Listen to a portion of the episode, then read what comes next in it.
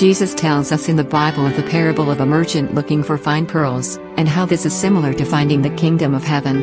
When you find the kingdom of heaven, your salvation is like a precious pearl. There is nothing more valuable than security for your soul. Just as in the parable when the merchant found just one pearl, he sold all he had to purchase it. This is Precious Pearls Radio with Sister Dana Rankin.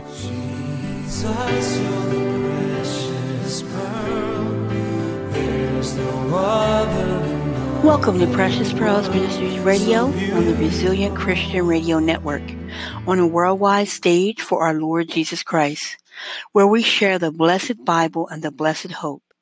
Romans chapter 5 verse 8, but God commended his love toward us in that while we were yet sinners, Christ died for us. Today is August 23rd, 2018, and thank you for taking the time to listen in today. I am blessed by your faithfulness to our Lord and to this podcast. If you have any prayer or topic requests that you would like to share with us, please send it to Precious Pearls Ministries Radio at rcrnetwork.com. You can send me prayer requests there and they will always kept, be kept confidential and I will definitely pray for you on an ongoing basis. And I would ask that you pray for this ministry and this station to continue to share the gospel worldwide. First, we're going to pray, and then we're going to get into part two of our lesson, the continuation of our lesson from last week, the days of Noah, how the flood days are repeating themselves in our time. Let us pray. Heavenly Father, we come to you in Jesus Christ's holy name. We surrender ourselves to you, Heavenly Father, Son, and Holy Spirit. Your word says in Jeremiah 33 verse 3 to call upon you and you will show us great and mighty things that we do not know. Lord God, we come to you and cry out. We surrender all to you. We call unto you, God, creator of heaven and earth. We ask you to show us great and mighty things of the unfathomable riches of your glory and splendor. All that you are, help us and cause us to plumb the depth of your being and know you. We worship you. We praise your holy name. Blessed be your holy name. Amen. Now, last week in the lesson, that we did, the podcast lesson that we did was the days of Noah. And it was talking about how the pre-flood days are repeating themselves in our time. And that is so true. So we talked about a gross defilement of the human conscience. And we stated at the end of the message on the podcast last week that the only cure is God's intervening judgment. And that is exactly right. There are so many things that you see on the news that are just shocking now that you just wonder what happened to that person to make them do that. And what the thing is, it's sin. That's where everything derives back from. So let's get into the lesson, um, the message today uh, about the days of Noah, and it's talking about the exaltation and reverence of heroes. The giants in the days of Noah were mighty men and men of renown, Genesis chapter 6 verse 4. In other words, they were the heroes of the world. While embracing deism by keeping God far off at a safe distance, people looked elsewhere for greatness and found it in the giants. Rather than lead simple lives in obedience to God, they chose to seek out men to idolize. A good example of this appears later in the book of 1 Samuel when the giant Goliath makes his mark on the pages of scripture. And there went out a champion out of the camp of the Philistines named Goliath, the champion, the Philistine of Gath. And when the Philistines saw their champion was dead, they fled. 1 Samuel 17, 4, 1723 and 1751. Goliath was not just a giant, he was a champion, a hero among the Philistines. Things were much the same in the days of Noah, except there were many giants around. Probably every town or community had a giant or two that they idolized and trusted for leadership and defense. Being nothing less than idolatry, this is one of the things that provoked God to wrath and brought on the flood. And that certainly matches our day and age because hero worship goes hand in hand with deism. Once people cease to maintain a personal relationship with the covenant God of the Bible, they begin to create all sorts of false gods, whether they call them such or not. The words OMG, it's Brad Pitt, or OMG, it's Britney Spears, speak volumes. Their God isn't the God of the Bible. It's the God of the latest movie or television series, the latest hit song, or the latest sporting event. The lie that Elvis is alive, Michael Jackson is alive will spark great interest with many people, but the truth that Jesus is alive will put people to sleep. If you wear a Christian t-shirt that conveys a gospel message, you're a fanatic or a Jesus freak. But if you wear a t-shirt promoting the latest rock idol, Pink Floyd or Led Zeppelin or Grateful Dead, those are older ones. But now it's like, uh, I don't even know the names of these people, but like Nirvana, Slipknot, uh, you're hip and cool if you do that like Maroon 5 and Lady Gaga, these people, Beyonce, you see them all over. And they idolize these people. Beyonce even has a church. Like people go and worship her like she's some goddess or something. And she is totally demonic. Um, that's why her voice is like it is. That's why she is just, the videos that she has on YouTube are very blasphemous and awful. It's really sad. Um, but that's the way of the world to reject the holy God of the Bible and to exalt humanistic and sinful heroes. The angels that came down in the days of Noah weren't just angels, they were also spirits, according to Psalm 104 and Hebrews 1 7 and Hebrews 1 14. So, with the descent of the fallen angels, the world experienced the descent of fallen spirits. We also read in Psalm 78 49 that God can send evil angels into a society. This is apparently what happened prior to the flood, and it played a major role in bringing to the world to the point where it was filled with violence and evil continually. Genesis 5, 13, 5 to 13. This also matches the world condition today. Before the Lord pours out his spirit on all flesh in Joel 2:28, the devil will pour out his spirit. The scriptures are quite clear about this. And I saw three unclean spirits like frogs come out of the mouth of the dragon and out of the mouth of the beast and out of the mouth of the false prophet.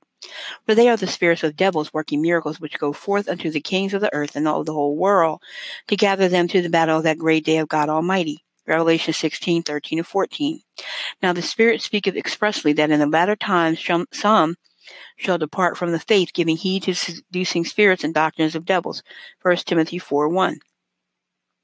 Since the late 1800s, Spiritism has experienced steady growth throughout the world, with the year 1881 in particular being a milestone year in the occult and also the year that England produced the revised version, a work based on the work of Westcott and Hort, men who had occult affiliations. Consequently, the Holy Spirit refuses to bear witness to every translation since that time, since they're all based on Westcott and Hort's work. As Riplinger so well titled her monumental book, the new perversions truly are New Age Bible versions. Whether it be Hollywood, Bewitching Society with Charmed and Harry Potter, Led Zeppelin recording an album in the home of a Satanist, Mick Jagger, singing Sympathy for the Devil, a kid playing with his Power Rangers, or some open-minded American playing around with Buddhism, it's all the same stuff, and it's all satanically inspired. It's the greatest outpouring of unclean spirits since the days of Noah, and it's only going to get worse until Jesus returns. It's not without significance that man finally got around to walking on the moon in 1969. With the moon typifying the church, there had to be a symbolic moment that represented the world conquering the church. With the 1960s being the decade of the Kennedy assassination, the British invasion of the Beatles, where John Lennon said that they were more popular than Jesus Christ. Are you kidding me?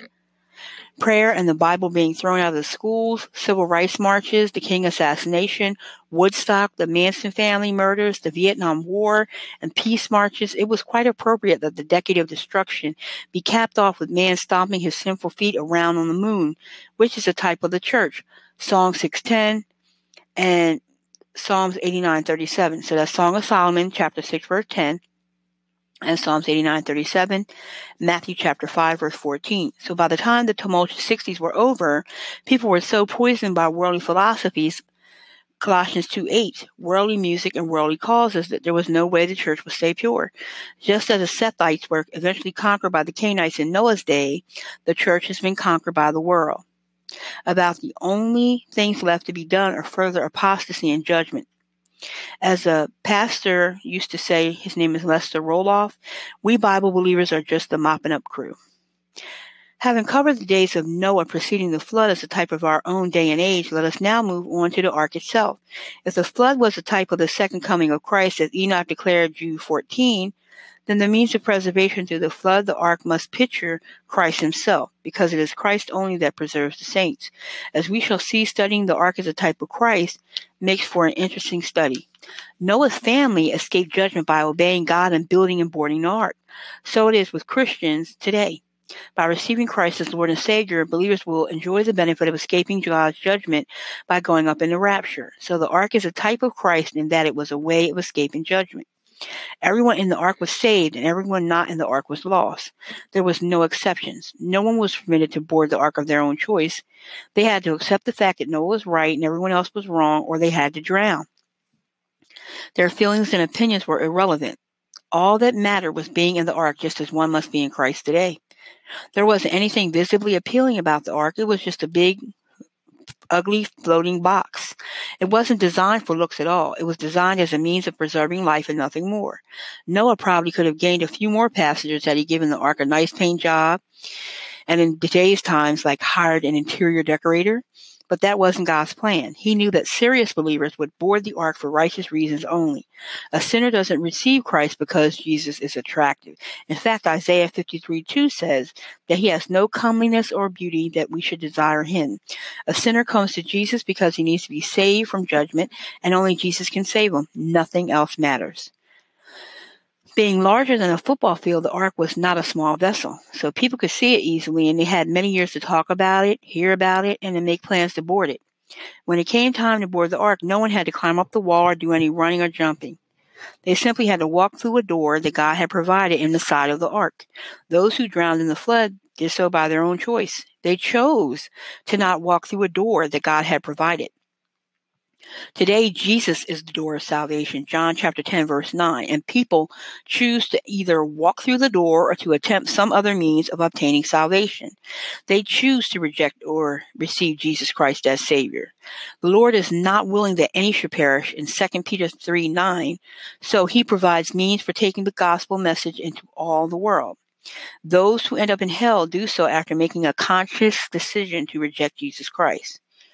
It's interesting too that God had Noah make the ark's entrance in the side, Genesis 6:16. God provided Adam with his bride by cutting an opening in his side and taking a rib. Genesis chapter 2 verse 21 to 22, and Jesus was pierced in the side with a spear. John chapter 19 verse 34. Adam had an opening in his side. Jesus had an opening in his side and the ark had an opening in its side. Consequently, John, a type of the church, was sitting at Jesus' side and even leaning on his breast at the Last Supper, John 13, 25. Genesis chapter 7, 16 tells us that when Noah entered the ark, the Lord shut him in. Furthermore, the ark was made with weather resistant gopher wood and then sealed with pitch. Genesis chapter 6 verse 14. The water stayed out and the people stayed in until God was ready for them to come out. Likewise, we are told in Ephesians chapter 4 verse 30 that Christians have been sealed until the day of redemption. Unlike most Sunday school and Bible story illustrations, the ark looked more like a large coffin than anything else, which is not without significance. When Noah and his family boarded the ark, they became dead to the world by giving it up totally.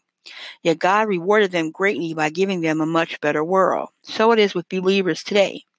Jesus said, And everyone that hath forsaken houses or brethren or sisters or father or mother or wife or children or lands for my name's sake shall receive an hundredfold and shall inherit everlasting life. Matthew chapter 19 verse 29. Once Noah's family boarded the ark, they were totally at the mercy of God. They could go and do as they pleased as they went about their daily lives on land, but they could only go where God wanted after boarding the ark. Like the swimmer of Ezekiel 47:5, their feet were no longer on the ground. They were fully at the mercy of God's will. Is this not how God wants those in Christ to live, being led by the Spirit and not by the flesh? Romans chapter 8 verse 14 says, For as many as are led by the Spirit of God, they are the sons of God. Truly our heart's cry should be, Not my will, but thine be done. Luke chapter 22 verse 42. Think of the gopher wood from which the ark was made. Every piece of wood in the ark started as a seed. Then it was part of a tree which was cut down. Then it was picked up and used to save people. Jesus said in John 12, 24, Verily, verily, I say unto you, except the corn of wheat fall into the ground and die, it abideth alone. But if it die, it bringeth forth much fruit. Although Jesus certainly performed some great works during his earthly ministry, his greatest work wasn't performed until after he was cut off. Isaiah chapter 53 verse 8 and Daniel chapter 9 verse 26 and then raised up to give new life to all believers. God could have had the angels build the ark, or he could have saved Noah and his family without an ark at all, yet his choice was to be glorified by Noah's faith and obedience in having him build the ark. The same is true with the saving of men. God chose to use Mary in bringing his son into the world. He then used Mary and Joseph to preserve his son through childhood. After Jesus began his public ministry, God used humble believers to bear witness to his message and convince even more sinners to believe. Then he used people to bear witness of Jesus through the crucifixion. He used people to bury Jesus, and finally, he uses people to preach of Jesus' resurrection. In Genesis chapter 7, verse 17, it uses some very interesting words in connection with Noah's Ark. The verse says, And the flood was forty days upon the earth, and the waters increased and bare up the ark, and it was lift up above the earth. That's quite significant in light of what Jesus says in John 3.14, And as Moses lifted up the serpent in the wilderness, even so must the Son of Man be lifted up. Like Jesus, the ark became a savior when it was lifted up. In fact, the ark lifted up Noah and his family and then set them back down when the flood was over, just as Jesus will lift the church out of this world when the rapture happens and then set us back down in the second advent. We leave this world in Revelation 4 1 and then return to it in Revelation 19 11. Like Jesus, the ark made two appearances on the earth, just as Jesus grew from a baby into a grown man. The ark grew from a few boards into a massive vessel as Noah and his family built it. Then, according to Genesis 8 4, the ark appeared on the earth, the land, a second time after the flood on a mountain. The Mount of Olives is the location of Jesus' second advent in Zechariah 14:4. At his first appearance, the ark, like Jesus, just allowed everyone to mock and do as they pleased, but there was no one around to do any mocking at his second appearance. Noah and his family started out as a minority, but then ended up as a majority. So it is in the second coming of Christ. And after the flood was over, there were only four living men who given an eye who could give an eyewitness account of the great flood. Likewise, God chose to use the accounts of four men to give the world the gospel record of Jesus Christ. Matthew, Mark, Luke, and John.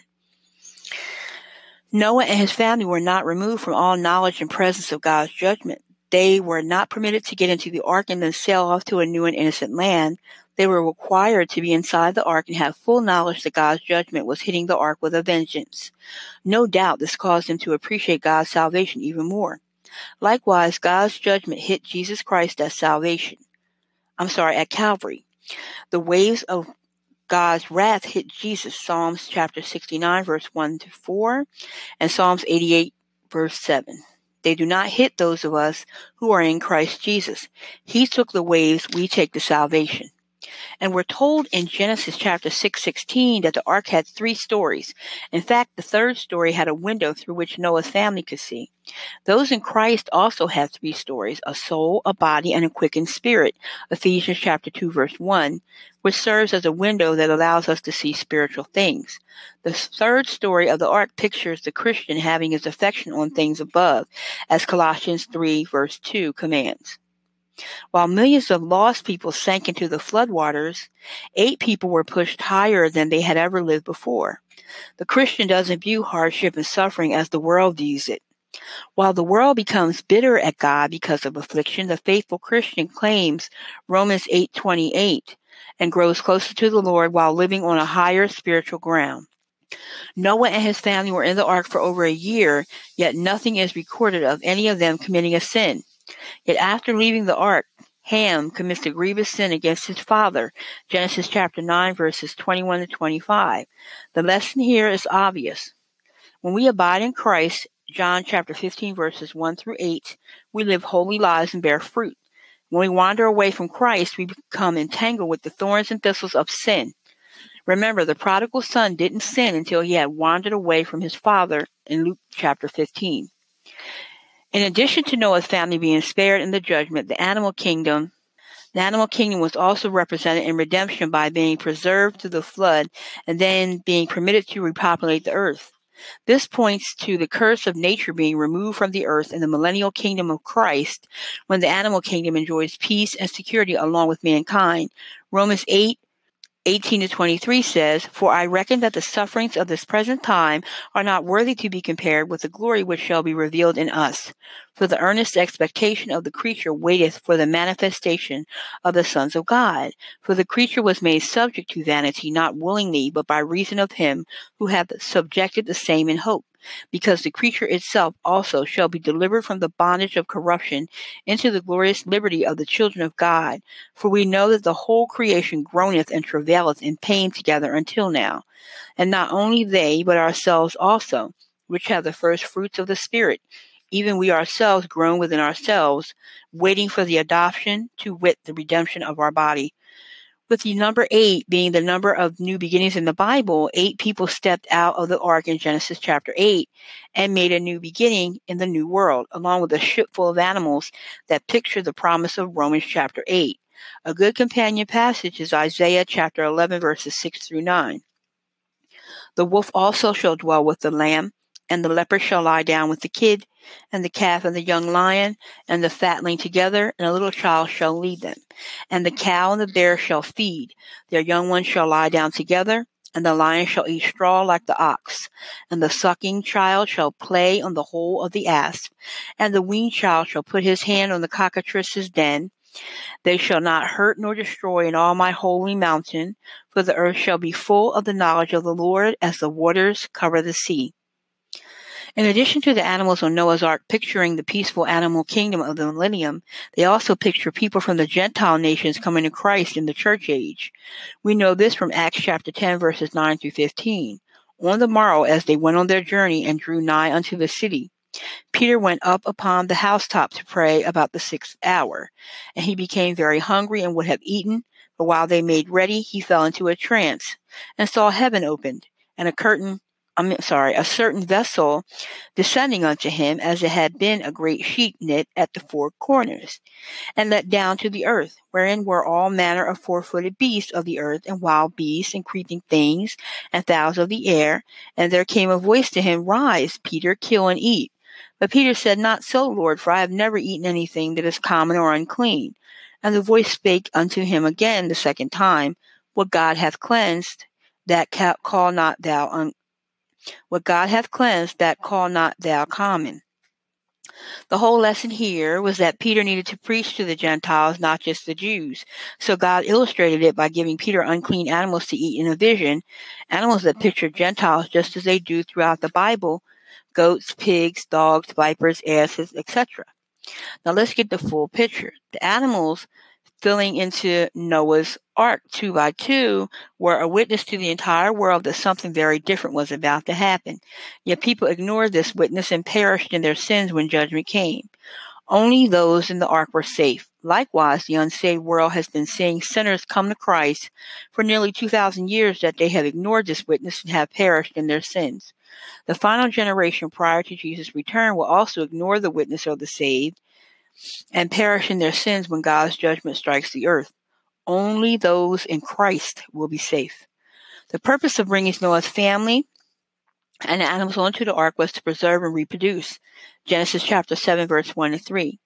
The original commission of Genesis 1:28 was renewed after the flood in Genesis 9:1, and God blessed Noah and his sons and said unto them, Be fruitful and multiply and replenish the earth. Satan did not prevail against Noah and his family.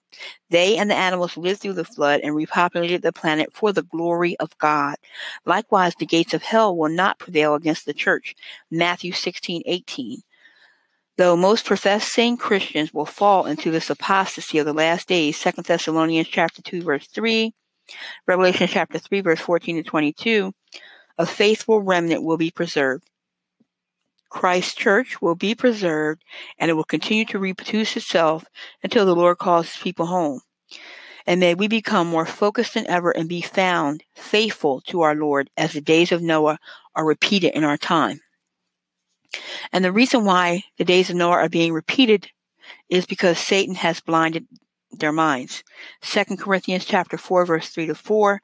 But if our gospel be hid, it is hid to them that are lost, in whom the God of this world hath blinded the minds of them which believe not, lest the light of the glorious gospel of Christ, who is the image of God, should shine unto them. Full provision has been made for the redemption and spiritual provision of all mankind. None are excluded. You are not excluded. I am not excluded. There is no one excluded. We can run to the cross for the pardon of our sins. The cross is our only refuge from the penalty of sin. Calvary is the only hope for lost souls. The cross represents the death, burial, and resurrection of Jesus Christ. The shed blood of the cross is our only hope of redemption. In the book of Hebrews, chapter 9, verse 22, and almost all things are by the law purged with blood, and without shedding of blood is no remission. We can go to his church for our spiritual fellowship and worship because God has instituted the church as a place to worship him and to enjoy his fellowship and the fellowship of his people. We have the throne of God to go to in the time of trouble to find help in the time of need. God has given us a refuge from the troubles of life and the problems that we can't solve. He is ever near when we call upon his name. We have heaven at our disposal every hour of the day and night. We have the Word of God to find strength and to grow in the grace and knowledge of God for maturity. The Bible is God's heavenly textbook to teach us and to feed us. We can find all we need in it to grow into spiritual giants if we will only read, study, meditate upon it, and live by it. It is all we need to live by and die by. We have the Spirit of God to lean on and find our direction in life, plus comfort in all our trials and temptations. He is our ever present help in the time of need. Our constant daily prayer should be, Come, Holy Spirit, shed your light on our soul. Reveal the love of Christ in our heart and unfold the Savior to our spiritual sight. Let your influence be felt and seen in my life. Amen. Jesus said in John 15, 5, I am the vine, ye are the branches. He that abideth in me and I in him, the same bringeth forth much fruit. For without me ye can do nothing. Jesus is not the only not only the vine, he is also the stem that supports the branches. Along with that, he is also the root that supplies the stem and the branches with what they need to produce fruit. This is the reason he said, Without me, ye can do nothing. We are totally helpless and hopeless without him. Why do so many refuse to come to him for salvation? He is the hope of all mankind. Why do people continue in sin and reject him day after day and even die without receiving him into their heart? The Bible teaches us that their minds are blinded by the God of this age. The God of this age is Satan, the devil, or Lucifer. Hell is populated with those who heard and heard the gospel and refused to come to Christ simply because their minds were blinded by him. He has set out to destroy and deceive all he can by blinding their minds. He knows he's headed to the lake of fire and he wants to take all he possibly can with him. The Gospels, which are Matthew, Mark, Luke, and John, build the life of Christ around seven key events and seven geographic sites. The devil places doubt and deception on every one of these historic and biblical facts. He blinds their minds about Jesus in order to damn them into a devil's hell. He blinds their minds about the virgin birth of Jesus Christ in the city of Bethlehem the world denies, fights, and rejects the virgin birth. God said in Matthew chapter 1 verse 23, Behold, a virgin shall be with child, and shall bring forth a son, and they shall call his name Emmanuel, which being interpreted is God with us. If the devil can blind the minds of men that the birth of Jesus was an ordinary birth, then he could present Jesus as an ordinary man and not the Son of God with a supernatural virgin birth. This would make him an ordinary man and therefore incapable of paying the sin debt for mankind the baptism of Jesus Christ in the Jordan River by John the Baptist, the world teaches the error that baptism is a way of salvation. The devil and his crowd teaches that water baptism is essential for salvation. Many are blinded to the fact that teaching baptism as essential to salvation is error. Salvation is not by water, but by the precious blood of Christ. By Jesus being baptized, he was not teaching salvation by baptism. He needed no salvation. He was not lost. He was God in the flesh. He was all God and all man at the same time. He was teaching, however, that we need to be baptized before we enter into his service. And this is exactly what he did. His baptism was the beginning of his ministry. The temptation of Jesus Christ in the wilderness. The world refuses to accept the sinless life of Christ. If the devil can cause any man or woman to believe that Jesus committed even one sin, he can blind their minds to the truth and deceive them that Jesus can't be their redeemer because he would be an ordinary man and not the sinless and spotless son of God. The temptation in the wilderness proved that Christ was and is divine. He was tempted in all points as we are, and yet he did not sin. As the sinless Son of God, he qualified to pay the sin debt of our redemption.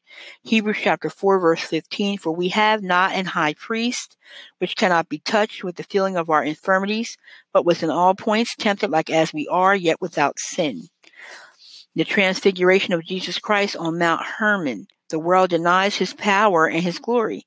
On this mountain, Jesus proves he is God through his power.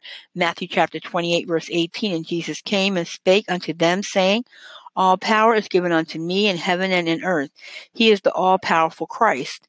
Nothing is impossible with Christ. If the devil can blind the men's minds of men to diminish the power and the authority of Christ, he can deceive men and women to not believe that he can forgive them of their sins. The crucifixion of Jesus Christ on Golgotha. The world refuses to believe that Jesus became sin for us and took our place on Calvary. The devil blinds humanity to believing that Jesus was murdered or killed. The fact is, Jesus willingly laid down his life and he willingly took it up again for our sins. Jesus not only bore our sins on the cross when he was crucified, but he became sin for us and took our place. It should have been you and I that were sacrificed because we were guilty of death. We have all sinned and come short of the glory of God. The resurrection of Jesus Christ from the garden tomb, the world denies that he arose on the third day. They deny he's a living Savior. Multitudes will try and teach and deceive souls that someone stole his body away. They teach that a visible bodily resurrection of the Son of God did not take place. The Bible teaches in Hebrews 7:25, "Wherefore he is able also to save them to the uttermost that come unto God by him, seeing he ever liveth to make intercession for them." The devil loves to deceive sinners that Jesus did not die and rise again from the dead. To blind their minds with this rotten doctrine is to give them no hope in this life or the one to come. The ascension of Jesus Christ from the Mount of Olives, the world refuses to accept that he returned to heaven to prepare a place for all the saints of God. Hebrews chapter 10 verse 12. But this man, after he had offered one sacrifice for sins forever, sat down on the right hand of God. How you view these seven events in your life will affect your life with happiness or with misery. To deny any or all of these facts will determine where your soul will spend eternity. Many get more from the miracles, the deeds, the parables, and the works of Christ than from Christ himself. They major on the miracles he performed and live a life of sight, not a life of faith. Jesus must not be just a part of our life, he is our life. Colossians chapter 3 verse 4, when Christ, who is our life, shall appear, then shall ye also appear with him in glory. Without him, we have no life. We are dead in trespasses and sins. Ephesians chapter 2 verse 1, and you hath he quickened, who were dead in trespasses and sins. The word quickened means made alive. That is, before we are saved, we are dead, and after we are saved, we are made alive. So he is our life. Acts 17, 28, for in him we live and move and have our being, as certain also of your own poets have said, for we are also his offspring. The devil's in the business to blind the minds of men and women from seeing that they have a precious soul that will live forever in heaven or in hell, according as to how they prepare. He has several methods of blinding the heart of the unbeliever. Many join up with cults. The cults are the religious who are working to obtain salvation from the Lord, and those who teach that salvation is obtained by doing certain religious deeds and works. They will teach religious rites and rituals that you must do. Everything except repenting, believing, and receiving the Lord Jesus Christ as your Savior and Lord. Cults are those organizations who place the act of worship upon a person, a place, or a thing other than the Lord Jesus Christ. They teach doctrines contrary to the God of the Bible or the teaching of the Bible. They will specialize on certain days and holidays, the forbidding of eating certain meats, the forbidding to marry, and a host of other things the Bible does not teach. They will twist and warp the Word of God to read as they desire to read in order to accomplish what they wanted to say. They, the way a cult can be identified is in the way they look at Jesus. Almost all cults will recognize Jesus as a person. They may teach his existence and history. They may recognize him as a great teacher or a historian. The cults will not recognize him as the only begotten Son of God incarnate. That is, they will not recognize him as God in the flesh. They may recognize him as a God in the flesh, but not the very God in the flesh. This is a distinguishing mark of a cult. There is a difference between the cults and the occult. Cults are false religions, and the occult is dealing with the supernatural, known many times as the psychic phenomena. This is relying on demons or spirits to achieve their goals. The dictionary defines an occult as hidden, secret, secret, and mysterious. This has been promoted by the New Age movement, books, magazines, movies, heavy metal rock bands, etc. It also includes astrology, calling up the dead, magic and magical arts, divination, horoscopes, fortune telling, tarot cards, tea leaf readings, spirit guides, Wicca, witchcraft, sorcery, voodoo, Ouija boards, Freemasonry, worship of Satan, Harry Potter, etc. The key ingredient to the occult is rebellion, especially in three areas. Number one, rebellion against parents. We have never seen this played out like we are seeing it today. The devil has made an all out attack on the home. The biblical home as we know it in the past seldom exists. Discipline has been taken out. The Bible is no longer the rule book for Christian education. The children are allowed to do as they please. Parents, in wanting to see their children have it better than they had it, have spoiled them, and we now have a new breed of children. They are raised with no accountability and refuse to carry any responsibility. Therefore, they refuse to work and make a living for themselves. Instead, they rely on their parents to keep them up, always looking for a handout. This crowd even carries a new name. They are called the millennials. These usually have low or no morals, very little respect for anyone, especially their parents. They do as they please, go as they please, and live as they please. They rebel against any restraints of any kind and refuse to be told what to do. Their life is a life of drama and demands. Since they're raised without the influence of the Word of God, they refuse to listen to what it says. They will rebel against such passages as Ephesians 6 1 to 3. Children, obey your parents in the Lord, for this is right. Honor thy father and mother, which is the first commandment with promise, that it may be well with thee, and thou mayest live long on the earth. Rebellion against society is also very prevalent today. There was a time when children were taught to respect authority and the people that they came in contact with. We've been told for so long now that the individual individual's rights are the highest meaning in life that we have begun to believe it, and we as a society have become a society of rebels. We're refusing to conform to pretty much anything and everything whenever we feel we have the right to do so. If we don't like the speed limit, we just ignore it along with about 90% of the other drivers on the road. If kids don't like the dress codes in school, they just wear what they want and their parents defend their rights rather than demanding they obey the rules because everybody is doing it. In just about every aspect of society nowadays, the rule is that there are no rules or that we have the right to ignore the ones we don't like. We have become in all reality a society of rebels. Doesn't that sound like the days of Noah? Just like I mentioned earlier, there is a rebellion in our land concerning religion and especially Christianity. I just saw an article which I shared on my Facebook about a pastor, Greg Laurie, had a harvest crusade and he had a poster up with him holding a Bible and he was just announcing the dates of his crusade and the people that were going to be performing there. And someone got offended and contacted the billboard company and asked them to take the sign down. So he redid the picture and took the part where he was holding the Bible out and put it back up. And still that was not good enough. So someone else was offended and then they had to take the whole thing down. It's amazing how such a minority of people can cause people to stop sh- sharing their faith. Even just holding a Bible is offensive now. There are other countries where the Bible has been changed by the government. And people in today's time, I know that pe- everyone here will not agree with me that's hearing me, but I'm telling you, there is a real reason why there are so many different translations of the Bible.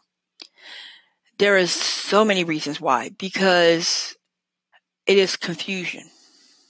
it is causing confusion in the body of Christ. And if you go into a church service and you sing a hymn, and everybody has a different hymnal with different words to the song in it, how are you all going to be singing along in unison? You're not. So I have this Bible over here and this verse says this, or this verse is gone all together. So this is to cause confusion in the body of Christ and to water down and dilute God's word. I will be doing a podcast on that in the upcoming weeks. And as I stated, you are free to do what you decide in your life as far as when you read the Bible. But I'm just stating to you that you have to be really, really careful with these newer translations and what they are removing because it is watering down his deity, hell, sodomites, which are the gay, which is an abomination to God, and people are acting like it's okay, and it's not. All these things are watered down in these newer versions of the Bible. And we have to recognize this. We have to recognize that, you know, like who, who told these men that made that Bible, the newer ones, to do this? This was not the men that God intended to write this Bible. It wasn't. And so while there is benefit in reading the Word of God, and if that is all that you have or that's all that you know, then that's fine. But when you know to do good, to do it is not, it is sin. And what I'm trying to tell you is that there is a reason behind all this. And if you continue to watch and continue to watch these translations and continue to see how watered down they're going to become, it's just going to get less and less like scripture and more and more like worldly vernacular. The message, are you, no, not at all. That is not not a Bible. That is some kind of paraphrase from the author's mind, and some of it is really blasphemous. If you really read it, it is not good.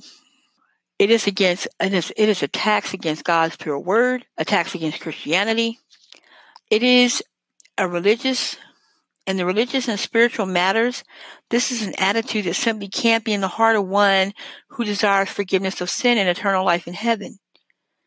A heart of rebellion cannot coexist with a desire to please God.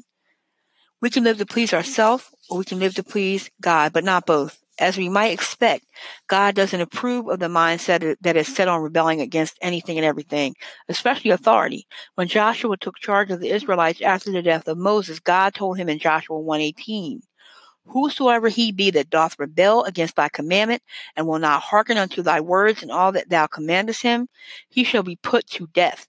Only be strong and of a good courage. Samuel told King Saul in 1 Samuel 15:23, "For rebellion as is, is as the sin of witchcraft, and stubbornness is as iniquity and idolatry. Because thou hast rejected the word of the Lord, he hath also rejected thee from being king." Some people are so blinded by Satan they can't see the need of being born again. We preach and we preach. The men of God preach and preach, and, and we share radio podcasts like this, what I'm doing here today, being a speaker. We pray and we pray. We weep and we weep and we see no movement at all in their heart, it seems like. And it's heartbreaking. I have spoken to people year after year and they haven't moved from where they were. And it seems as though their heart's calloused. It seems what they're hearing is just going in one ear and out the other. As this happens, we wrestle with the Lord for their souls and keep crying and praying that they'll finally hear. And we wonder how could one just ignore the need of their soul? You will plan ahead for a year to go on vacation. A year. You will save money. You will sacrifice for it. You will make sure you have your ticket stamped. But ask yourself this question. The longest trip that you're going to take, you could go on vacation for that whole like year, but you have to come home. So where are you going to come home to when you take your long trip? Where? You have to plan for where you're going to be in eternity. You have to get a hold of the pure word of God and study it and meditate in it day and night. Memorize scriptures. We are in the last days for sure. We are in the last of the last days. The calendar that we have is different than the Jewish calendar. And the Jewish calendar is more is accurate and is stating how many years we have been since Christ came and died for us. And the time was about 6,000 years that we were here. Um, and we're, we're winding down here. We're getting wound down to the last of the last days. And deception is rampant. All these different Bibles everywhere saying one thing and another or not at all.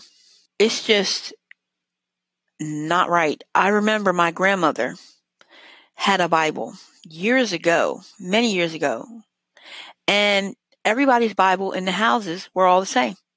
What happened? Ask yourself that. What if your parents or your grandparents, according to what age you are, had a Bible in your house? What version was it? What did they read when they went to church? And were they not all on one accord? Were they not all memorizing the word and studying in it just causes you to think. Why are there so many translations? We have been blinded so much in this world of what is truly important. Only the power of God can convict people now in America and across the world and convince them to hear and receive the gospel message. Blinded minds cause a deaf ear, and our only hope is to keep sharing the word. We need to keep praying and keep weeping over them and keep trusting the Lord to open their blind eyes with the power of the Holy Ghost. We trust that the next prayer or the next message, the next witness, the next track, or the next church visit will be the one that will break the stronghold of Satan upon their hearts and open their minds to the truth. Our desire is to hear them shout the shout of a newborn babe in Christ. I want to share with you a little bit before we end today's podcast about my testimony. I thought that I was saved when I was little because I used to pray every night. And it wasn't until I was 21 years of age and I was listening to the Unshackled program from Pacific Garden Mission that I realized that I would die and go to hell because I'm a sinner. And I would say my prayers and I just thought just because I wasn't a murderer, I would be okay with God but I was in deception. I was blinded. And just like Second Corinthians 4 said, 3 to 4, if your gospel's hid, it's hid to them that are lost, in whom the God of this world hath blinded the minds of them which believe not, lest the light of the glorious gospel of Christ, who is the image of God, should shine unto them. Thankfully, I was listening to the radio that day, and I heard the gospel. And I went on my knees and asked the Lord God Jesus Christ to save me. I repented of my sins, confessed Jesus Christ as my Savior and Lord, and I am seeking to share what I have learned of Jesus Christ with other people. So many people are in for a good time. And you listener, I would like to say if you are not saved, you do not know Jesus Christ in the pardon of your sins and as your Lord and Savior, if you were to pass suddenly from time to eternity in your present condition, what word could truthfully be used to speak of your final place, heaven or hell, for eternity? Uh, eternity. Think about that. If you look back at your life, no matter what age you are, you can remember things just like they were yesterday. I'm quite sure. I remember the day that my oldest daughter was born. She's 23. And I remember it like yesterday. I have four children, so I remember all their births like yesterday. And what I'm trying to say here is that when we step out of this world here and into endless time, which is eternity, where we have chosen to be while we're here in this limited time will be where we are for all time. And we need to choose right. We need to choose wisely because the Bible is playing itself out right in our faces. And we need to make sure that we make Jesus Christ our Lord, Savior, and Master and come under His command. We need to consider His character and follow Him as Lord. He loved us so much before we committed one sin that He died a horrific death for us. That's why I use that scripture, Romans 5 8. But God commended his love toward us and that while we were sinners, Christ died for us. He died for you, for me, and everyone. And so many are going to not go with him. So many. Many are called, but the chosen are few. And so many people will go when they're, they pass from this world and think that they're okay. And they, he will say to them, depart from me. I never knew you. And that is why this podcast is on here every week so that I can share the word of God with y'all so that somebody can hear and be saved. The blessed Bible and the blessed hope. The blessed hope is Jesus Christ. He is our hope. He is the door. He is the way, the truth, and the life and no man comes unto the Father except by him. We need to stop trying to come to Jesus on our own merit. We can't buy our way, bribe our way, lie our way. We can't go through another God.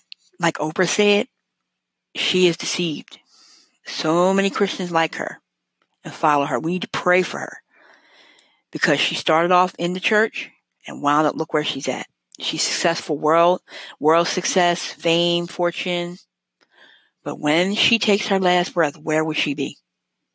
Ask yourself that question. I know in other countries that may be hearing this, you know, you might have heard the name Oprah Winfrey and this, that, and the other. And I know she's done humanitarian things and all that. But what I'm trying to say is that we need to all recognize that all these people that, like I said about the hero worship and the idolizing of them, these people are going to wind up somewhere in eternity. And once that happens, once your last breath happens, Aretha Franklin just died. She was on this earth for 70 something years. She was just talking to another singer talking about going on. She's going to stop going on tour and she's going to record some more albums. She didn't know that that day she died was her last. And I pray that she was right with God before she passed away. But the thing about what I'm saying is here, when you take your last breath, you are only going from this world. You're somewhere else. That's what I'm saying to you. Every cemetery that you see, those people there that used to walk on the same earth that you're walking on are somewhere. Where will you be at when your day is the last one. We are actually in the days of Noah. And the ark is being built right now. You better get on it. Because if you don't, you will be left outside of the ark of safety. The only ark of safety is Jesus Christ. I'm telling you. The blood of Jesus Christ, God's Son, cleanses us from all sin. So we need to come to Him, trusting Him now. He that believeth on the Son hath everlasting life, and he that believeth not the Son shall not see life, but the wrath of God abideth on him. John chapter 3 verse 36. Don't let Satan continue to blind your mind and make you think this world is all that it is because it's not. If you are not born again, pray now and ask Jesus to forgive you and save you from your sins.